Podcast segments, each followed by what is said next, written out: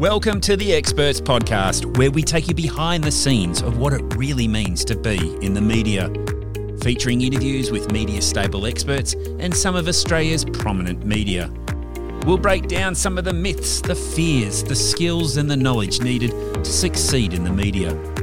The Experts podcast is for the business owner, communicator, PR professional, leader of industry or anyone looking to develop their profile to be a recognised expert.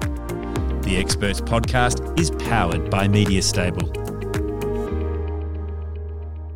Well, hello everyone. Welcome to the Experts podcast. Nick Hayes with you. Carmen Braidwood, good morning. Hello, Nick Hayes. Good to talk to you. Guess what time it is? It is a certain time of the year that we sit down and look at the landscape of media. The media report is out. It only came out about 7 days ago, just on 8 days ago. It's from MediaNet, and we have their managing director with us, Amrita Sidhu. Welcome, Amrita. Thank you, Nick. Thank you, Carmen. Great to be back on the show. Great to be talking to you both again. It's an exciting time for us. Can you believe that 12 months has already flown, and we're looking at a new report, but a bigger focus on something that didn't pop up in the 2023 Media Landscape Report because it was taken just around the time that artificial intelligence, ChatGPT, that little annoying software behind the scenes that seems to be generating content and generating pretty good content. This has been the focus of the reports for 2024. Yeah, absolutely. Those two kind of magic letters, AI, and look, aren't they dominating more than just our media and comms industry? They're dominating every industry. So it was really important and timely for us to make sure we had some really strong data around AI and what it means for the media and comms industry. And I'm sure we'll unpack that over the course of this conversation. So really strong data and some takeaways and some talking points for everyone, because it is the thing dominating at the moment, multiple industries. So we're really pleased to have been able to have that focus to the 2024 MediaNet report. We're going to dive straight into it, aren't we, Carms? Because I think what we really want to focus on, and there was a key piece of data that came from the report that I do want to look at. 79% of journos are concerned about the effect on the integrity and the quality of journalism. And then there was another piece of data that said 74% of journalists hadn't even tried it. So what's happening there, Amrita? Is it that we're just a little afraid of it? The perception of AI is going to be devastating for journalism, or is it just wary of the unknown? Yeah, so I think a really great talking point to kick us off with and to help paint a bit of context about the quantum of those findings and the Media Landscape Report. So we anonymously surveyed close to 850 journalists in Australia across a range of media, right? So that media was those that worked in print and digital journalism, radio, TV, podcasting, as well as people who would categorize themselves as freelancers. So that data you just started off talking about, that's a really good representation, in my opinion, of the media and who's working in the media in Australia. So yes, we have got close to 80% of them being concerned, fearful about the impact of AI on the integrity and quality of journalism. And yet, as you rightly said, not a lot of them using it actively in their work. My perception on that, my reading into, some of the other data that supports it is I do feel there is a degree of, as you said, Nick, fear of the unknown, but I also think that there's a whole sentiment and undertone through this report where journalists really want to be perceived as doing things for the public interest, that they are reporting accurately, fairly and balanced. And I think that we just don't know yet what the role AI will have on that. And if it seems like it threatens the quality of public interest journalism, then I think newsrooms are holding it at an arm's length a bit, So that's my kind of take on those two data points. Yeah, a bit of defense of the role of journalism, you know, having that craft of critiquing the information and bringing it back out for the public interest, I think, is probably to be expected from journalists. It's weird though, isn't it, when you think 79% say they're worried about it and 74% say they haven't even used it in their work yet. So how could they possibly really genuinely know what they're talking about? Yeah, it's a really good call out there, Carmen, and I think you've got to have more maybe a culture of experimentation in our newsrooms around AI, or enable that culture of experimentation so we can work out where it is the best fit.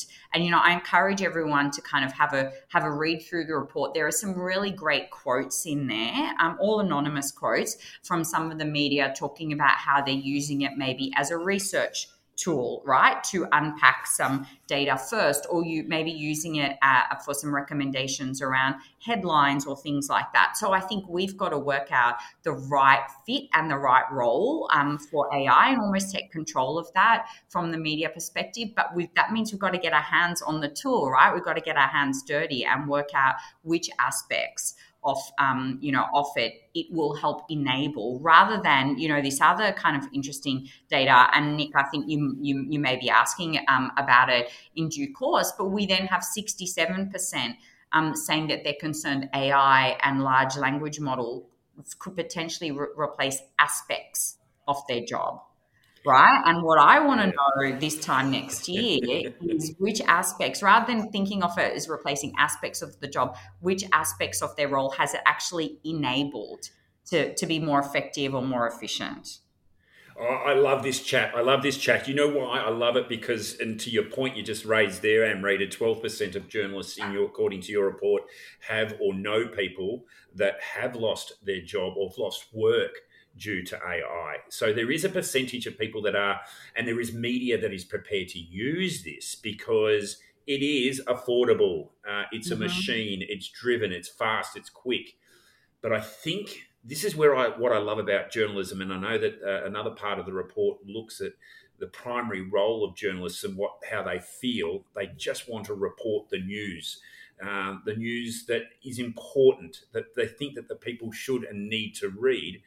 But I think that big question about whether a machine is generating the news or the content that they're reading, they're going to feel duped. They're going to feel as though this wasn't delivered to me by a human being. It's just a machine-driven content spit out.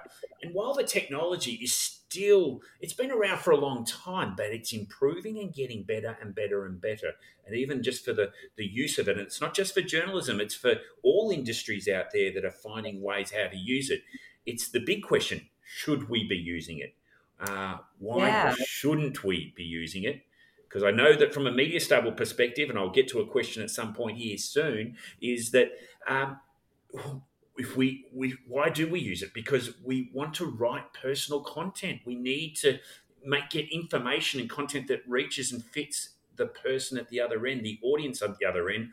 We don't want to feel like we're sold to. Is that fair to say? Yeah, look, it absolutely is fair to say. And, you know, you talked about the media stable perspective. So interestingly enough, the part of the media that is using AI the most is in podcasting. Did you? I'm sure you both picked up on that, right? So 38% of those. It's because I don't have anyone working for them, Amrita. They're running on the smell of an oily rag, and it's like, you know what? Sometimes you've got to reach out to get as much help as you can. Yeah. And I think the other thing here is let's really challenge our understanding of the definition of AI. So you're right, Nick, you said right at the start, ChatGPT and large language models and all of these things. But AI is also potentially, arguably helping you transcribe this podcast. if you wanted to. If you were creating a video version of these podcasts and you wanted to put captions against it, AI can help you do that, right? So let's really, to that fear point of yours, Carmen, as well, let's really challenge our definition of AI in the media, because it does encompass a number of things. And I think that what we're keen to do at MediaNet, as we go forward, talking to our media contacts and our journos, is continue to dive deeper into that, so we can bring back to you, to your audience, more intel, going that next level. It's the way we no longer talk about social media. We'll talk about X, LinkedIn, and this. So we got to go beyond just talking about AI as a single concept. Yeah.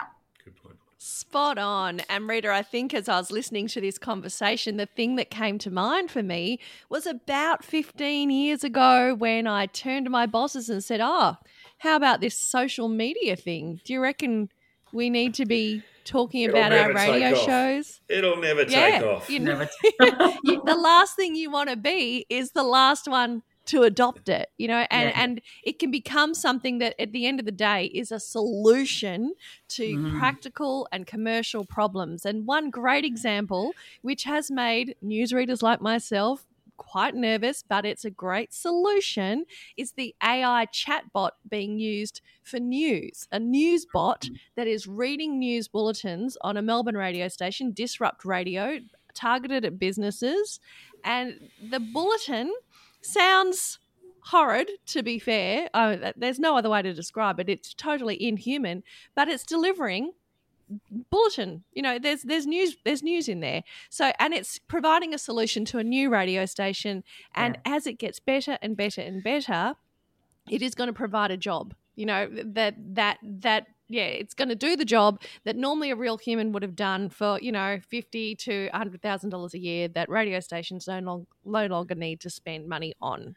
So you can't view it as something to be scared of. We've instead got to be the ones who go, okay, how are we going to get our head around this, and how are we going to be the ones who do it better than anybody else?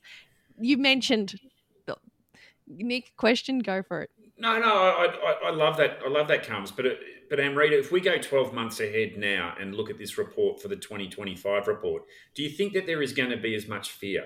Is it going to be that worry or concern around AI, or do you think we might have engaged it or interacted with it in a better way? Because let's face it, it's still pretty new in its current form, and we're always fearful of the unknown. Yeah, I think that's a fear of an unknown is a natural human, instinct, is kind of natural human reaction. I would really like to, be predicting that we have embraced it and we have worked out the right fit for it within our industry and what it does enable and support us with. I think there's a role at the business level of our media or organizations and our PR and comms organizations to enable and encourage that, like I said, the culture of experimentation around it and, getting people tooled up and trained and knowing what they're doing. And I think that's got to sit at the business and the leadership levels of organizations. I don't think we can expect our journos on the ground or our newsrooms to really know how to do that without that kind of directive and, enablement at the business level. And comes to your point around Disruptor Radio with those with that kind of news reporting in an AI format, people are not. They still want to hear from their Tony Tardios. They still want to hear the human being telling them their news, the ones that they trust. The old saying, Brian Naylor. I trust Brian Naylor. Brian told me so. I know everything I need to know because Brian told me so. Okay, sorry for that. But It's that human being giving us that experience. I just don't think we're going to, as humans, take AI seriously at all. No, not immediately. Are we? It's one of those things that I think, like the way we've adopted social media, that there'll be a reckoning. It'll all swing and roundabout. We'll go too far in one direction and then it'll all come back. And there's never been a greater time to do trust-building exercises in the market, like you say, like sticking a real person in there where there's a sea of AI generated content. You know, that'll be really interesting. So social media, there's been a pendulum swing on Twitter, or X as it's known now. For a long time, that was where the journos hung out. What's happened to Twitter use with journalists? Yeah, so love talking about this, Carmen. So social media, right? And I will broad brush it here, but social media as a source of content remains really, really important. It has been for the last few years, but remains really, really important for journos. So in general, we've got 96% of the journalists that responded to our survey use social media in their professional work. So 96%. I mean, that's really, really close to that magic 100 mark, right?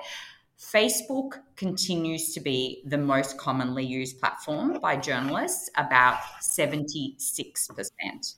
And Twitter/X has now dropped down to fourth on the list of social media platforms used professionally by journalists. So it now goes Facebook, Instagram, LinkedIn, and Twitter. So Twitter's dropped quite materially. It's decreased 11% year on year. TikTok continues its kind of meteoric rise, but hasn't broken into the top four yet. So yeah, real shift away from Twitter, and our respondents have told us that. And that was literally the home ground for journalists across the country, and in fact globally. Yeah. It was one of the best places. Elon Musk stuffed it, not just by changing the name, but also to, I guess, part of we didn't know the owners really of Twitter. We just naturally just saw this as our product, but Elon Musk put a number on it and then took over and owned it. And it just feels like a place, it feels dirty now. And I guess, Amrita, I know that the report goes into Threads, and Threads didn't really even make an impact at all. It did try, but no one's really looking at that. Facebook always fascinates me, though, as one of the top platforms. Is it just because journalists are and have a Facebook page? Is it because they commonly have used it, they know how to use it? Because it just doesn't seem to me. I've always said Facebook is a place for friends and family to see pics of me in Europe holidaying and having a margarita somewhere. I know you like a margarita, Amrita. I love a margarita, thank you. Yes. You do. Yeah. Let's do margaritas, Amrita. Let's do margaritas next podcast. Yeah. But, is seriously Facebook still that source? Is it that's where they're finding news stories, they're finding connections?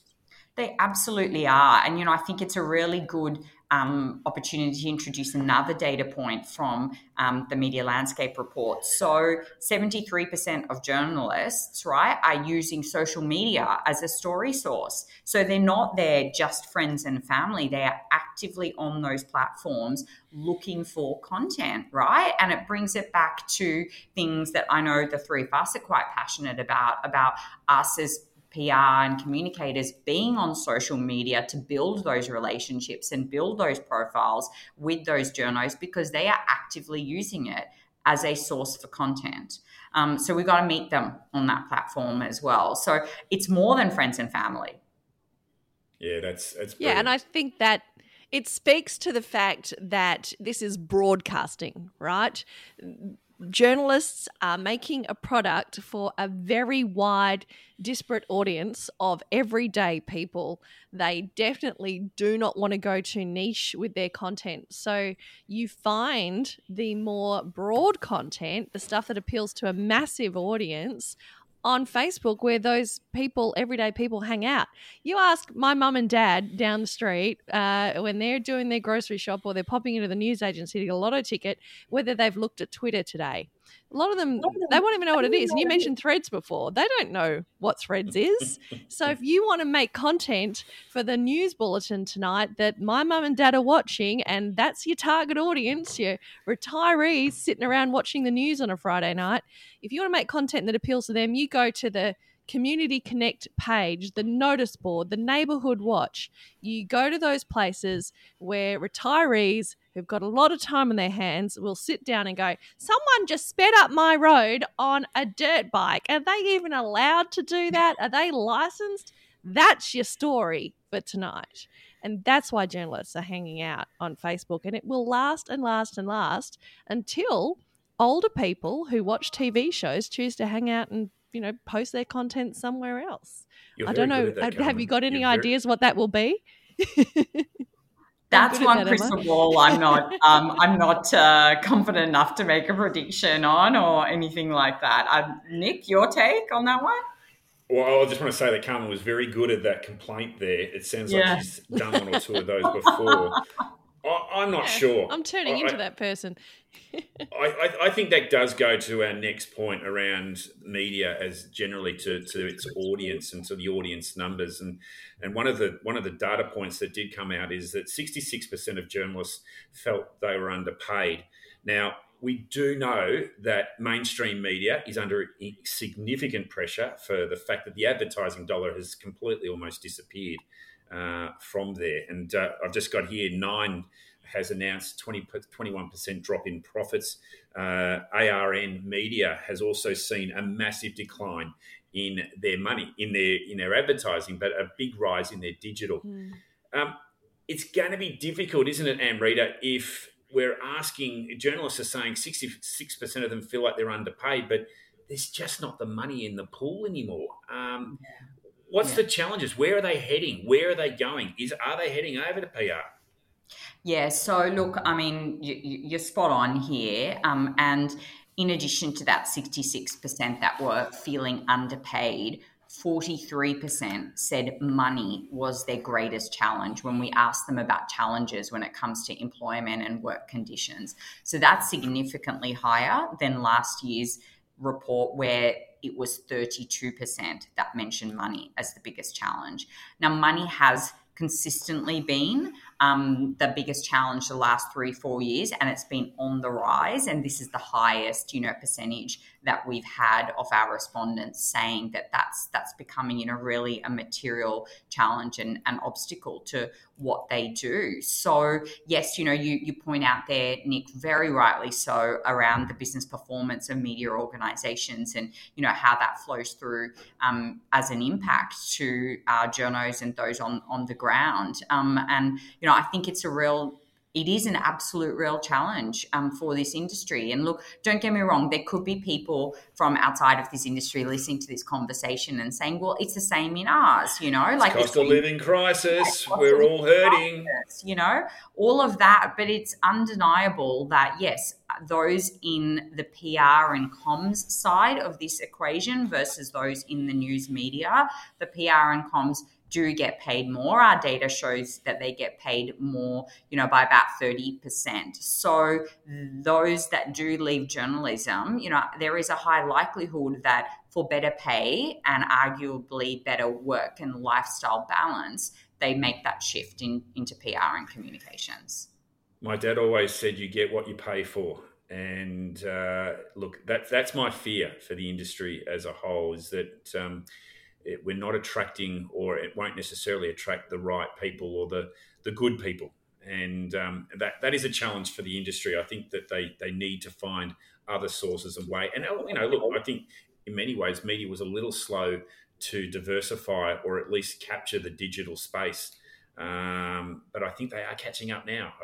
I seem to see all my free-to-air seems to have a digital platform and a recall opportunity that's there. Amrita, let's talk about the media release. It's something that you're very good at. It's something that you do. Journos are still reading them, aren't they?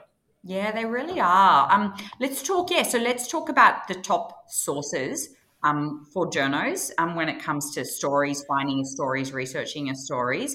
So yes, press release is up there as number 2. So you've got 80% of journos using it actively as a story source.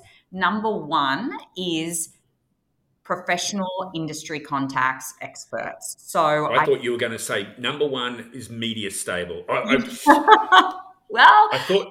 Media Stable does experts, so not Not too hard to finish the sentence off that way. But yeah, I mean, you know, those two things have remained the top two sources for a number of years now. Industry contacts, professional contacts, experts, number one, and the press release, number two. So these are trusted, reliable, credible sources of information. I think that that's really important. So I'm going to say it again, trusted, reliable, credible sources of information the media can rely on. Now, just remember how much they want to be perceived as doing the right thing for public interest journalism and informing the public. So I love this. I love this data. It's very strong for me. Amrita, from within your world at MediaNet, when you are putting together a press release or a media release, has anything changed in your approach? Yeah, so I wouldn't know that it's so much that it's changed, but we always continuously try and remind our clients, the PR comms people we work with, the importance of, the way you structure a press release, making sure there's strong visuals and multimedia attached, right? That's really important. Make it easy for the journo to understand, get to the point of the story, include some bullet points, early up so they can understand. And then, of course, and I've been to many a Meet the Media event where the lovely panel that gets put together of journos will say, make the headline punchy. I'm reading the first, or make your email subject punchy because I'm reading that and a couple of sentences and I'm judging you really quickly on that story. So I think the art of the press release remains really important, and I don't think the fundamental principles have changed too much. I just continuously remind our clients about what those principles are. Yeah, that's how we can use the AI, right? You can use AI to generate a catchy headline that belongs on the front page of a paper or the top of a news bulletin, and get AI to write 10 of them. Now wash your mouth up, Carmen Braidwood. Idea. It's now creative. You've got to be it is a good idea, and you know what? This is why I want to embrace AI in the idea generator, but not necessarily in delivering of content. Because I tell you what, we can smell it. We've even got software now that we can actually work out which has been generated by a machine and which has been generated by a human being. And it's not difficult. Your human barometer can work that out. There is lack of empathy. There's a lack of real humanness about it. I think I just made up a word, humanness. Is it good? But the challenge, I don't want to see AI generated. I want to see short snippets. And I think, Amrita, you're spot on with any of the delivery of content. And we've worked out very quickly that these underpaid journalists who are a little bit cranky, who still have an appetite and desire to be delivering public journalism that of need, want it short and sharp. And if we can do that, and it's a big lesson for everyone, keep it short and sharp, you will win. Yeah, absolutely. I think that the role of media, it's like it just remains paramount. And I really, really love that sentiment's come through our report, that they really want to make sure that people understand, people reading the report, reading the data, understand that importance of that role, not just in informing the public, but in the creativity and the art of journalism is there. And I think we have a real, like I said, a really great sense of that coming through in the report and its findings. Now, we've just got over 4.5 minutes to work through. Anything else that you want to raise that came from the report, Amrita, that you want to bring to light? Yeah, look, I think we've talked about, a number of the key findings. There's probably just one more that, might be worth touching on. And I want to just come back to that point around the perception of journalism, because I've said that a few times, and I thought just some supporting data could be quite helpful. So we said 80% of our respondents said that their main motivation to report on stories is informing the public, and 95% of journalists say that they never lied to a source to get information. And I just wanted to raise those two data points under that kind of perception of journalism aspect, because I think it's really important for us to know that and to recognize that, and for us to know when communicating with the media and when trying to build relationships with them, that they do have this perception aspect, and we can use that. We can work with that. You know, we can make sure that we do provide them credible, trusted, reliable information so that they can fulfill this kind of ethos that they have around reporting and their value systems and what they want to be achieving. I love where you're going there, Amrita, because one of the things that I guess that and comes, we've seen it, we've heard that the way that people throw barbs at Sky News, the way that the ABC is perceived as a lefty platform. We seem to throw names around and try to hurt the very platforms that are delivering us this content. But the journalists that are working within are just trying to deliver news and content through the four pillars of journalism. Some doing it with four, the full four, not just three or two. They're really going for it. But, you know, Carms, we throw them at them, don't we? We seem to have it. We're very critical of it, but yet they're so important. They're so it's part of getting the media that we need.